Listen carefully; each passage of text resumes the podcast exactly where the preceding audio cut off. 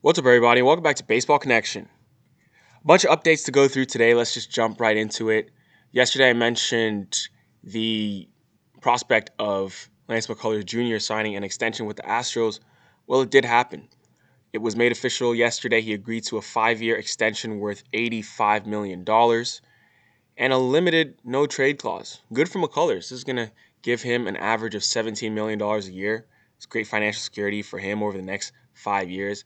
It actually doesn't even kick in until the twenty twenty-two campaign. So he's tied with the Astros through the next six seasons, including this upcoming one. So it doesn't impact the Astros' luxury tax bill for this current season because he's not on the contract this season. It's going to kick in next season. But, you know, that's just a point because the Astros have been trying to stay south of that two hundred ten million dollars luxury tax.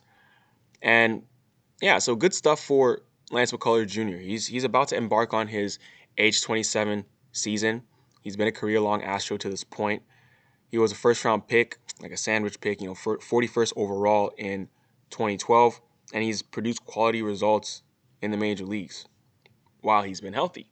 It's just that he hasn't always been healthy, but this is great money for him. I mean, this is as as, as good as he could have hoped for, considering the fact that he's always been good when he's been out there. And, you know, they're also hoping he's going to be healthy moving forward. It's not too much money that the team's going to, that if he misses a year or something again, that the team's going to feel it so heavily. But, you know, it's it's a modest amount of money that I think both sides are going to be pretty darn happy. So, I mean, the Astros rotation is missing Justin Verlander this year. But now you have McCullers in the fold, back and, you know, locked, loaded, ready to go. You brought Jake Odorizzi in. You have Framber Valdez, who's out for the beginning of the season at least. He's dealing with, you know, some some issues with a fractured finger. Obviously, Zach Greinke's still there. So it's a it's a decent rotation. It's not great, but it's decent. But if you have Greinke and McCullers pitching like they can, then this could actually be a very good rotation because with Odorizzi as your three-starter, that's that's not bad at all. But next winter's free agent class is going to look a little bit less interesting since McCullers is off. But you do have Greinke and Verlander on the free agent market this winter. Trevor Bauer, if he opts out. Scherzer, Kershaw, Syndergaard, Stroman, and Gausman. These are all the starters who are going to be on the market in a year's time at the end of this coming season. So, but McCullers will not be part of that group anymore. In other news, in other news, the Yankees are receiving some trade interest in Mike Tauchman. So the Yankees have had this glut of outfielders for a few years now. They haven't traded any of them because they've needed them. They've always had injuries. And, you know, whether it's Aaron Hicks or Aaron Judge or Giancarlo Stanton, they've just been able to get away with carrying so many outfielders because they've had so many injuries in that group that they need every last bit of depth. But they are receiving some interest in Mike Tauchman, and teams are looking past Tauchman's twenty twenty season, and they're trying to value him more in line with what he did in twenty nineteen, where he was phenomenal. He was great in twenty nineteen. He was actually one of the Yankees' best players while he was on the field. In only eighty-seven games, I mean, this dude put up a eight sixty-five O P S, thirteen homers for the Yankees, playing outstanding defense as well. Last year, he he took a huge step back. And he wasn't he wasn't that good last year. But, you know, there are teams who are interested because they know that they could probably convince the Yankees for the right for the right mix of pieces in return. I mean, you have a guy who's capable of playing all three outfield spots. I mean, he does not have any experience on the infield. So he he really is not someone that the Yankees can move into, like, first base or whatever, um, like a Derek Dietrich or maybe even a Jay Bruce, which the Yankees also have those two guys in camp. But that's something to consider. Whether or not the Yankees pursue it, I don't know. I have a feeling they probably won't because they might be selling low on Mike Tauchman. They might just want to see him, you know, kind of bounce back this year and maybe deal him at the deadline or something. I don't know. But thought I would mention it. The Pirates made an extension offer to Ke'Bryan Hayes, which he declined. So Ke'Bryan Hayes was called up for his big league debut on September first of last year. He won an on absolute tear to start his big league career. He hit three seventy-six with five homers in his first ninety-five plate appearances. I mean, he was worth almost two wins above replacement. That's an incredible amount of value in less than a month of action.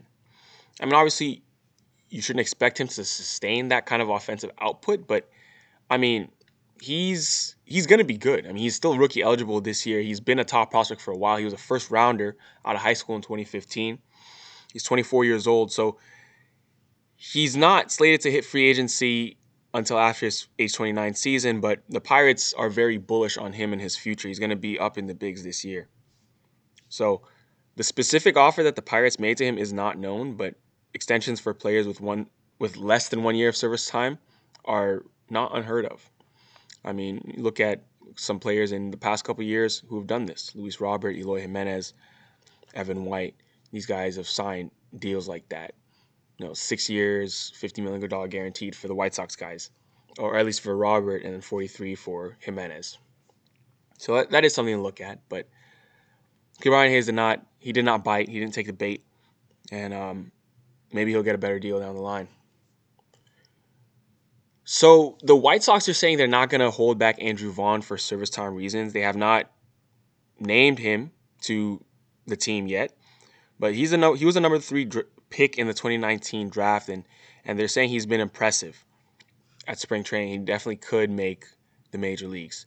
Uh, I mean, he was a college bat, so already pretty polished on that end, but he absolutely tattooed Cactus League pitching this spring so far. I mean, two eighty-nine through with a three ninety-six on base, forty-nine slugging through fifty-three plate appearances, and he's only struck out nine times against seven walks, two homers, a double, and a triple. So, I mean, a lot of teams would definitely keep him down at the alternate training site for three weeks to buy an extra year of service time. Kenny Williams, the White Sox G M, says that they're not going to sacrifice immediate wins for a benefit down the line. That makes sense. People forget about that. And you have a White Sox team that expects to really contend in that A L Central, and every win is going to matter. I mean, that division c- could come down to the wire, and the decision to hold the guy down for three weeks could come back to bite them, especially when your team is trying to win now. So, if Andrew Vaughn were to break camp with the White Sox and never sent back to the minors, he's going to be controlled through arbitration through the twenty twenty-six season. And he's going to, you know, get his first arbitration eligibility after twenty twenty-three. But leaving him in the minors for just three weeks would push that free agent trajectory to the twenty twenty-seven offseason, an extra year.